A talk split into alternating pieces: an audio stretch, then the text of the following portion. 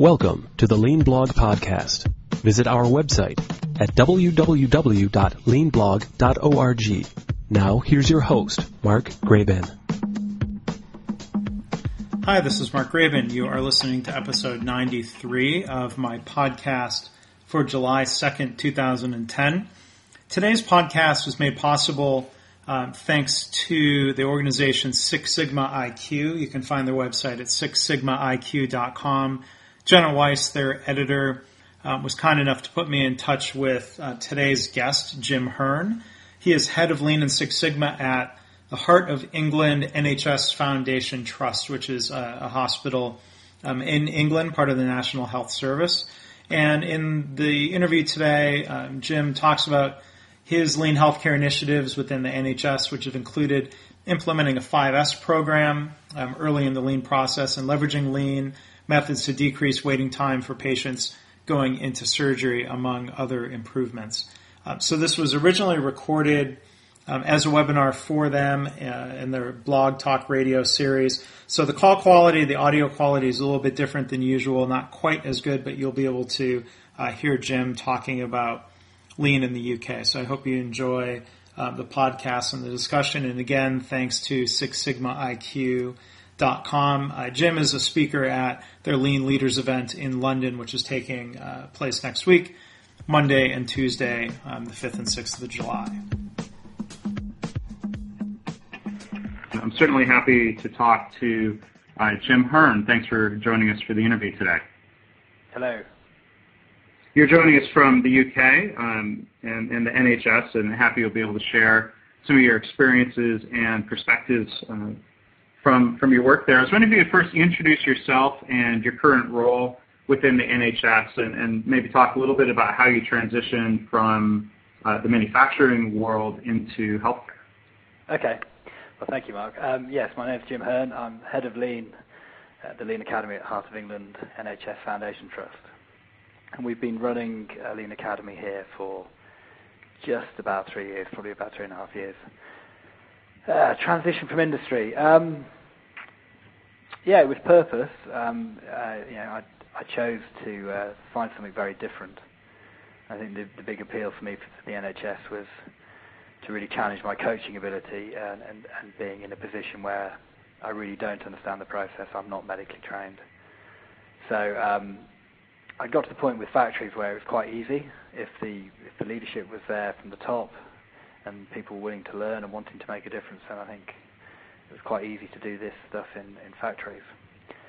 So I was looking for a challenge, and uh, the NHS was it. Uh, so it's certainly been that, but very enjoyable. And I've I've learned more about Lean and Six Sigma in the past three years and three years prior to that, which, mm-hmm. which is good. Now, uh, you mentioned the Lean Academy. Could you describe it? Is that a training program that you have, or what do you mean by that? Yeah, it's um, I suppose primarily it's it's a space and a team of people. Um, got a great team of people, uh, cross-skilled. Uh, some people from from industry, some people from uh, pathology, some midwives, um, some nursing background, uh, and we've got some some people coming up through through the organisation who previously were doing pretty simple roles um, and have clearly demonstrated an ability to do a bit more than that. So yeah, we're a team of people with a dedicated location. And within the location, we facilitate improvement events. We train people. We've got an open course of training We're about 25% of the trust have been through some of the training we give, which uh, is 2,500 people. And it's, it's, it's just a space that's conducive to doing all stuff lean, all stuff around continuous improvement. Okay. And, you know, I often ask guests, especially when they come from the healthcare side, how they learned about lean, and, and clearly your introduction was uh, in industry and the manufacturing sector. Yeah. So I was wondering if you could, tell us how um, Heart of England got introduced to lean. Was that concurrent with, uh, with, with you coming on board? Had they started, you know, a little bit uh, before your time. Uh, I'm curious where the initial um, spark for that came from. Yeah, I was I was asked. Um, I know one of the exec directors, um, and uh, I was, whenever I was at a party, I kept being badgered to go and talk to them. So one day I said, "Yeah, I'll, I'll come and talk to you about lean, um, Six Sigma and process improvement." as long as you show me around a hospital, warts and all. So I, I, I took a day's annual leave and spent the morning talking to their board, um, just as openly and honestly as I could. I didn't have any intentions of, of moving at that point. Um, and then spent the afternoon looking around the hospital. Um, and it was, it was really interesting. Some of these simple things that can capture you. I was in the first ever ward I've been in as a non-patient. Um, and, and I said, Can, do you mind if I look in your cupboard? And I opened this door, and in, inside this cupboard it was stuffed full of wheelchairs. Absolutely stuffed full. And I said, that's a lot of wheelchairs you've got there. And she said, yes, yes, wheel, wheelchairs are like gold dust around here. uh, uh, probably about an hour later, further around the hospital, I was in another ward, and I found another cupboard of wheelchairs. And again, the nurse said to me, yeah, wheelchairs, you know, you've got to keep hold of them because there just aren't very many. And I didn't say to her, well, that's probably because everybody's hiding them in their cupboards. But it's a thought that went through my head, and it was it was that moment where I thought we can do a lot of good work here. And so you're you're referring to you know the, the lean methodology of, of 5S, and yeah. um, I, know from the work that you've done um, that 5S has been you know an introduction uh, to lean, and, and it's provided um, you know, quite a bit of benefit. So could, could you maybe talk through a scenario where you know as you've been doing this work um, on on board uh, at the NHS, what you know, such an impact you've had in terms of uh, staff life at the hospital? Yeah. Well, after that first day with the, uh, the trust board, they, they were interested and I was interested. So mm-hmm. um, we decided to do one small pilot piece of work in oh. um, in one of the wards with, with some of the some of the nurses and, and one of the housekeepers. Um, and we didn't do the whole ward. We probably did about 50%, and we spent about a week um, with two or three people from the nursing team released for each of those days. Uh, we did the linen storage areas, the equipment stores, uh, the food room, the food cupboard. We did quite a few areas. Um, and at the end of it, we got our internal uh, sort of multimedia team to come and do a video. And they videoed the housekeeper. And I think the thing that came across as most important was, and this is what the trust board saw and bought into, was that we've got a housekeeper who, prior to this, had been considered fairly negative, uh, talking passionately about the work that she and her colleagues had done, about the benefits it had brought them in terms of saving time and being able to do more for patients. And, and that video was shown to quite a few members of the organisation. And, and that, that's what got the trust board involved. So that's a good example. And just recently, we've we had a, a great example of uh, a very junior member of our team. Um, so he's, he's working for us in between school and university. Uh, worked with the receipts and distribution area, so it's, it's, a warehouse function. Um, now, he had there a team of people who were just going through a consultation around redundancy. Uh, folded arms, negative attitude. Uh, and I remember um, supporting him in that first meeting where he tried to um, talk to them about the engagement that their, that their team leader had said that he'd like to achieve. And we took them through 5S training, and that was pretty much it. Uh, and over a period of three months, with a little bit of support, but very little really, probably about eight hours of support from anybody in my team, they've achieved uh, absolutely amazing progress. In fact, their their area's gone from being akin to one of those programs on television where the uh, the team come in and sort your house out, um, to being pretty close to what I would call a world-class warehouse. Um, so it's, it's that very simple kind of work that, that just changes people's perception of work um, and whether they have the permission to make a difference.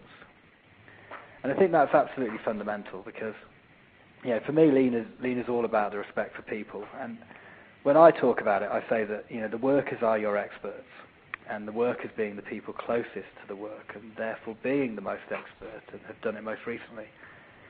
And if you can't recognize that, then you cannot do 5S. Uh, so why move on to something more complicated, like just in time or total quality management or Six mm-hmm. Sigma, if you really can't do these basic things? The problem I find, though, is quite often senior management don't want to realise that it's the basics that they've been missing. Mm-hmm. So, well, yeah, yeah people always people often want to find the latest and greatest gadget or technology, or you know, obviously it must be you know something new that they need, as opposed to, as you describe it, something that would be very basic and fundamental, right? Yeah, exactly. But you know, I, what I always say to them is, it's, it's, it doesn't matter whether it's basic. Um, it's not that easy. It looks basic when you do it, and it's one of those things, isn't it? It's hindsight 2020 vision. But when you apply it, you think, oh my God, we didn't think of that before. Um, but that's just the fact. You didn't, and, and, now you can see how simple it is, and you can and you can take it forward. And I think that's, sure. what, that's that's part of what my team does. Is, is just be that tiny little piece of catalyst that says, "Come on, here's something you can have a go. Here's some permission and a little bit of safety if you need it, but you probably don't." So you talk about starting with 5S, and it seems like you know, one, one of the themes there is, uh, is staff engagement and, and, like you said, respect for people. That uh, 5S is a way of um, starting that engagement before you move on to more complex system improvement. Is that fair to say? Yeah. I think in actual fact, um, you know, we've ended up and, and probably not purposefully, but, but for the best interest anyway. Uh, we've ended up doing a bit of both together. So the interesting thing about our trust is that we merged with another hospital. Um, it's sort of co-located geographically with us, and and they'd had some external consultants in doing doing some lean work as well. Um, and they're they're a great company, um, and they did some good work. And and they they'd done the um, sort of the mostly typical pathway in the UK is of fractured neck of femurs so uh, broken hips.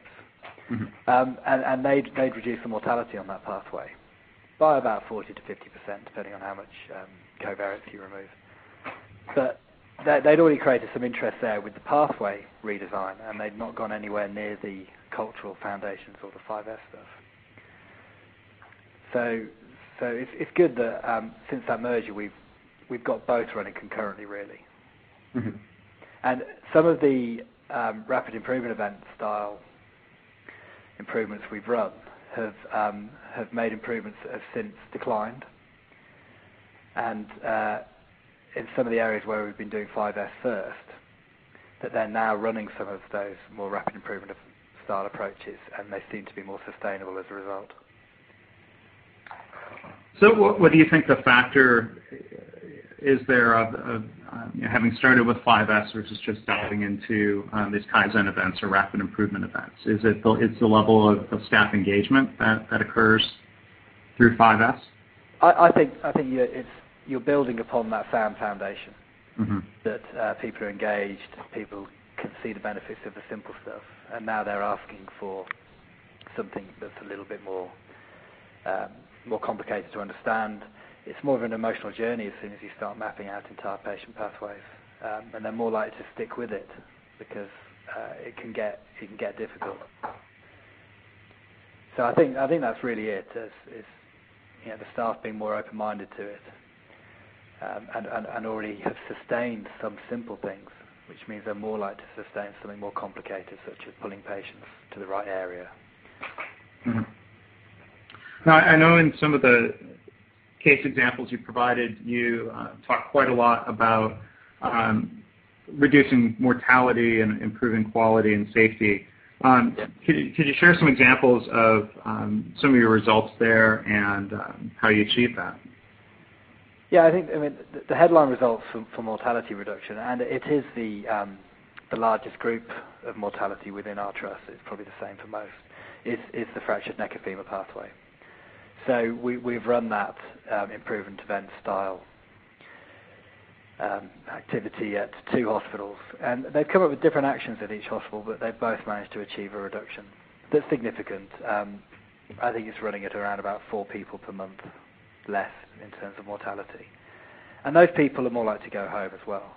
Uh, it's interesting. We haven't actually reduced the length of stay on that pathway, but we have reduced the number of people going on to nursing homes, which which will have a benefit to the whole system in the future. Um, so we've got some clear mortality reduction there.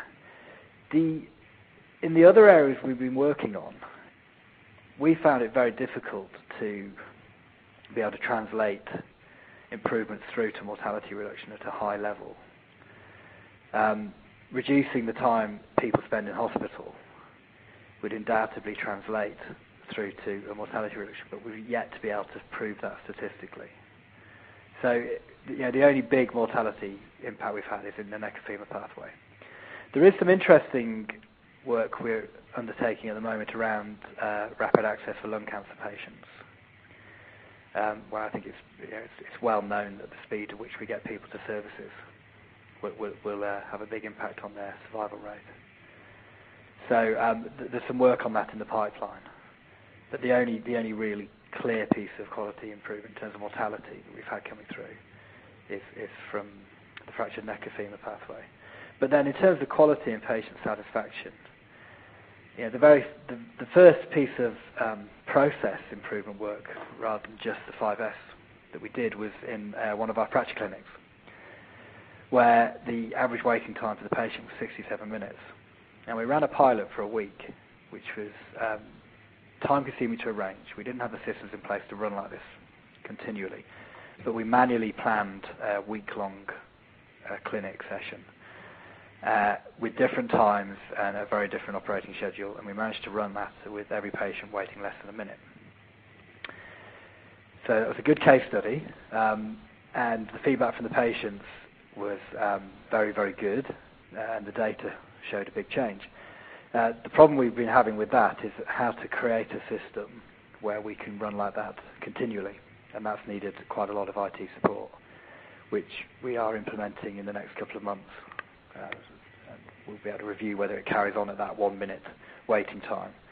But a lot of the a lot of the pathways we worked with, we worked with ophthalmology around the number of visits patients have for uh, cataracts, and um, I don't know whether you've studied an ophthalmology pathway, but the, previous uh, process was, that you'd come in and the consultant would, verify that you do indeed have a, cataract, and then you go away and come back for a follow-up appointment for your biometry, and then another follow-up appointment with the consultant to review the biometry, um, and then you'd get booked for surgery uh, with a pre-op assessment appointment as well.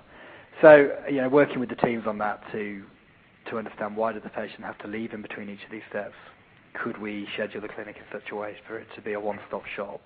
Mm-hmm. Um, and again, that's something that's been put into place. Uh, the interesting thing from that was when, when, I, when we were mapping the current state with the ophthalmology team, I interviewed a patient and I asked them what time their appointment was. And I said to him, God, that was uh, 40 minutes ago. Um, and he said, Yes, yes, yes. I said, Do you think that's acceptable? He said, Yes, totally. Hmm. I expect to wait that long. I bring a book with me for it. And this is an ophthalmology patient. He's, he's bringing a book to read while we make him wait for 40 minutes. Um, so I was, I was really quite shocked that um, you know, one of our customers is not only expecting to wait that long, but quite happy. Uh, and overall, he rated our hospital excellent. So it's, it's, it's quite an interesting one, the quality and, and, and the uh, patient perspective, because I'm not sure that our patients expect the high level of service that they get elsewhere.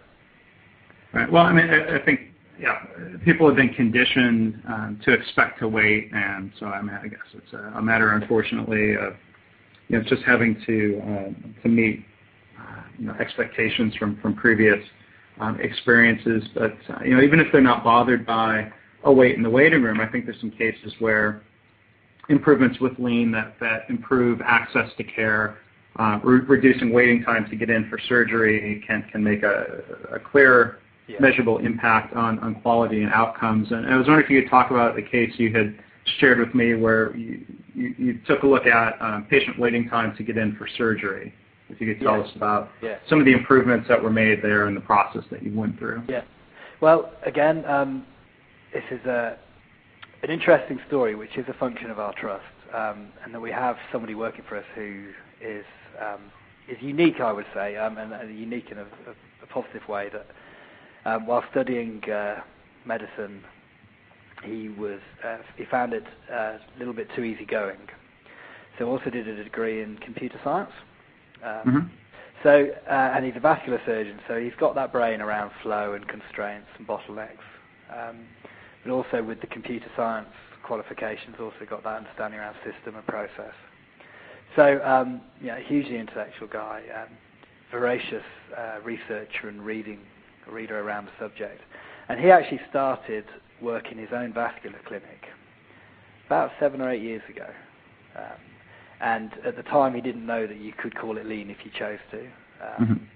So he, he he's a member of the lean team now. So um, he, he does surgery uh, three days a week, and he, he does two days a week working for for the lean team. So we've got a great clinical advocate there, and and, and uh, he led this work. And if you if you look at the case study, it is simple stuff. Um, so the first thing, and, and I find this remarkable, the, the first thing was on a control chart of successive patients and how long it took them to get to surgery from being um, added to the waiting list. I know we call it a waiting list. Um, by looking at a control chart of that, they suddenly realised that two, the two people who do the work, the surgeons, had both taken the month of August off. Hmm. And the waiting list had increased for me, uh, it's interesting that you need a control chart to point that out to you, but this, this is this is what's great about the NHS. So the, the, these two surgeons looked at their control chart and said, "Why is that?" And it was only then they said, "Oh, you took August off as well." I thought it was just me. Um, so the first thing they looked at was um, how do they work around, and what what does their cycle time have to be to meet their takt time. So you know the first simple points around takt time and cycle time. And what they looked at was they said, well, actually, um, we'll never catch up. Once we've lost this time from us being away, we never catch up because our average capacity is our average demand. And that's when we're running, so we've never allowed for the yeah. time when we're on annual leave or study leave. And they needed to take their list from, um, from six patients to seven. Now, because they had all the patients arriving in the morning, the reception staff didn't feel they could cope with any more than six. And they didn't have a big enough waiting room anyway and they quite often finished their theatre list half an hour before the end anyway. So by looking at that um, and just using a Gantt chart, a simple tool, um, they realised that if they got these patients to arrive slowly throughout the day, obviously having to work around the consent process, um, that they could actually get seven in because of the waiting room not being constrained or the mm-hmm. reception staff. Um, and it is, it is hard to believe we've got these expensive resources that are not the constraint because we've got batches going on upstream. So they made those changes, and all of a sudden they could do seven in a day. And, and indeed, the waiting list came down. Um, the interesting thing is they didn't stop at that because they were then achieving easily the national target, which is 18 weeks from referral to treatment. So they're achieving 12 weeks from outpatients to treatment. Um, but what they decided was that they were running it around about eight weeks, if I remember rightly. What they decided was that because their annual leave booking notice period was six weeks, they'd like the waiting list to be lower than that, so they wouldn't book people on and then cancel them. So they looked at their their processes again within the theatres um, and made some changes to the way they operate, and then moved on to being able to do eight. Uh, and that's where they are now. They they, they plan seven um, but they can flex their cycle time to eight if they need to to catch up at any point. Uh, and they've been running like that ever since. I think that they're now operating at around about four weeks, which, which is quite an achievement. But led by a surgeon, so um, if you can get a clinical champion of that degree, then then you'll do very well. Yeah. Well, I mean that's that's great to hear that improvement, and uh, you know compared to that target, I mean at their worst you know, targets uh, can, can be dysfunctional where, where people uh, in, improve to the point of hitting a target and then stop. But it sounds like in, in your case there was a drive to, to truly uh, improving the patient experience and, and bringing down the variation, bringing down that average as low as possible rather than just being satisfied with hitting a target, correct? Yes. And, and, and the other thing I find with targets is um, the way we choose to interpret them and react to them in the NHS is, needs to be managed because prior to going to the NHS, um, I worked for a paper company. Now, if we said, okay, we're going to have a one-week rapid improvement event and we're going to take the speed of this machine from X to X, um, if I came back at the end of the week and it was running at the higher speed, but producing paper that was not sellable, then you know you'd be quite rightly annoyed, and it wouldn't yeah. happen because you know, no one would say, "Oh, well, you said run it that fast." no one would say that. Everybody knows that it, it means run it that fast with sellable product. And yet, a lot of the targets in the NHS, we somehow take that as permission to ignore quality. And I think that's the interesting thing. So that you know, the four-hour target for the emergency departments, it, it is not um, an invitation to put patients in inappropriate places in the hospital. it, it is an invitation to get your process functioning in such a way that the flow can achieve that capability. But we don't we don't translate it very well sometimes. Yeah, and and that's not just a uh, NHS or healthcare problem. That's uh, um, kind of, you know, human failing that, that even going back to Dr. Deming, he would talk about. Um, Brian Joiner is another management author who comes to mind. He said, well, you know, when you give people targets, you know, you can do three things. You can fudge the numbers, you can fudge the system, or you can actually yeah. make improvement. And yeah. um, you know, that actually making improvement is the uh, the hardest to do, but it's the right path instead of just playing yeah. playing games with the numbers. Um, Which is the intent of the targets. Yeah, it, it's true system improvement.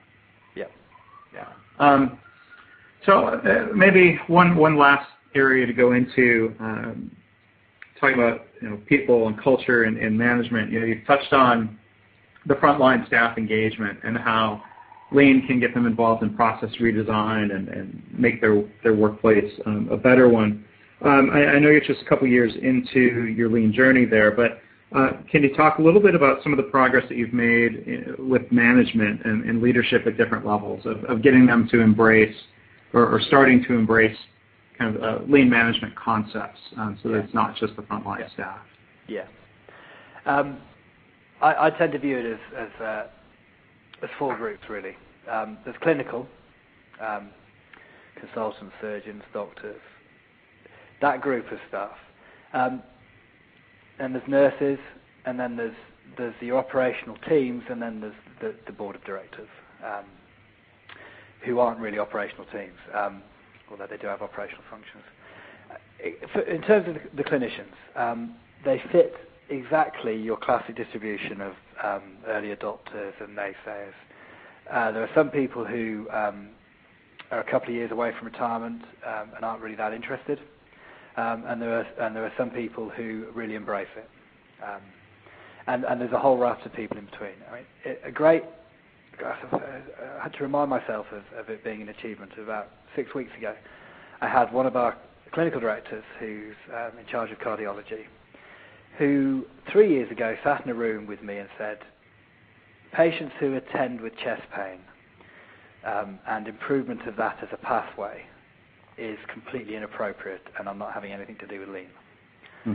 Um, and after half an hour of, of uh, discussion, we ended up getting nowhere.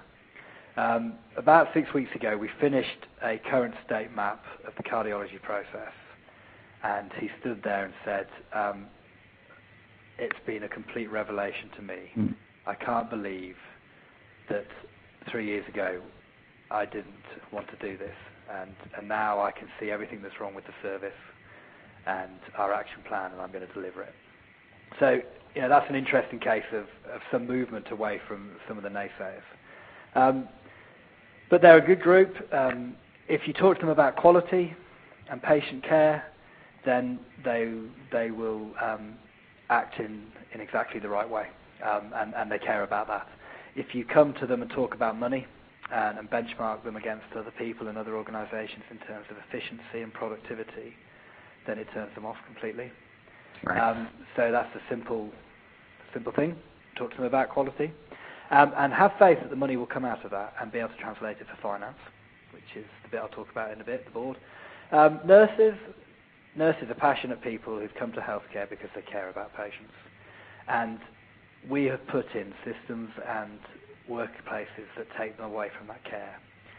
Uh, if you help them put that back, then um, they'll be completely 100% behind you. Um, so again, I don't have any problem with the engagement there. That's working well. Um, I think operational people is where it becomes tricky because I don't think um, we have been training and developing the leadership skills of our operational teams well enough. Yeah. Um, and I, see a massive skills gap. In fact, just putting a filter into Excel can scare some managers. Um, other managers are great at that, but um, talking to a group of people and with a presentation might not be up their street. So, I mean that wide gamut of skills that I went through in my industrial training and my experience uh, is severely lacking in the NHS. And I think we could put a lot of effort into developing their skill set. Um, and that's where we, I have to frame lean internally to say we are not here to do process improvement for you. We're here to give you the skills to be able to do it yourself and coach you through that. Um, and then when you get to um, the board level, um, I do find that there's far more focus on money. Um, well, not far more. I mean, there is a heavy focus on money, and quite rightly, yeah. at, the, at the moment, the NHS has got a huge black hole in its finances and any other organisation would focus in on the money. But what is easier and clearer is the translation of quality into cost. So a good example of this is our number one metric for theatres is utilisation. And we consider utilisation to be when there is a surgeon in the theatre, not when there is a patient and a surgeon being operated mm. in the theatre. So if I'm a if I'm a surgeon and I want to get 100% utilisation, I just turn up when I'm meant to. Yeah. So as soon as we start working with surgeons to do more cases per list and remove the waste in between and the setups and, everything else that you do, it doesn't show up in the metrics. Mm. And I think that's that's the the interesting bit where the translation of operational performance from the board and to the board is, is tricky. So there's this big mis- mismatch, and I think goal deployment mechanisms um, would be hugely valuable for people. Um, and it's getting to the point where you can suggest that and influence it, mm-hmm. uh, as well as having some, some decent cost tree drivers around, you know, uh, working capital, what's the true cost of inventory, uh, how much does a bed day cost? I'm yet to get clarity on the answer for that. Um, different people have said different things over the over the years. Um, how much does a minute of theatre time cost? And whenever I do these translations and say that currently we don't measure the right thing, it's not, we're not measuring the value-added component. As soon as I put the measurement of the value-added component in and translate it for you, I get people saying, oh, well, I'm not sure whether you've done that correctly. I'm not sure whether I believe it. Right. So it's, it's, it's, it's quite an interesting period uh, where I've got a lot of case studies of good work and clinicians and nurses and a good group of the operational teams all appreciate what we're doing but because of the metrics of the organisation not really focusing on value added, it's hard for me to highlight the benefits in terms of money. Sure. Uh, which is which is an important role, uh, carrying out that translation. So it's it's it's it's a big area of work that I think um, you know, anybody going into lean in healthcare needs to consider at the very beginning. I never considered it um, to be an issue. Uh, right. And it's only when you get under the skin you realise that most of our metrics, I mean, I assumed that our utilisation metric would be the same as you'd use in a factory. Mm-hmm. So when we start making changes to theatres and it doesn't show up in the utilisation metric, I'm scratching my head thinking, I wonder why that is. And mm-hmm. let's find out of how we actually measure it. Yeah, well, that, that's an important lesson and um, you know a, a, good point. I appreciate you um, sharing that. So I think we'll, we'll, we'll have to wrap up uh, for now, unfortunately. But um, yeah, Jim Hearn from Heart of England NHS Foundation Trust, um, thank you for joining me today, um, sharing some of your story. Uh, I know there's a lot of work that you're doing. Maybe we can uh, get together another time and do a follow-up discussion. Okay, thank you, Mark. I would love to. And good luck to anybody who's who's trying to do this in healthcare. Okay, thanks, Jim. Okay, thank you, Mark. And thank you, Mark and Jim, for coming on to our program today. To access all Six Sigma IQ's Profit Through Process podcasts, along with articles, columns, interviews, webcasts, blogs, and information on IQPC events, visit www.sixsigmaiq.com. Thanks for listening. Thanks for listening. This has been the Lean Blog Podcast. For lean news and commentary updated daily, visit www.leanblog.org. If you have any questions or comments about this podcast, email mark at leanpodcast at gmail.com.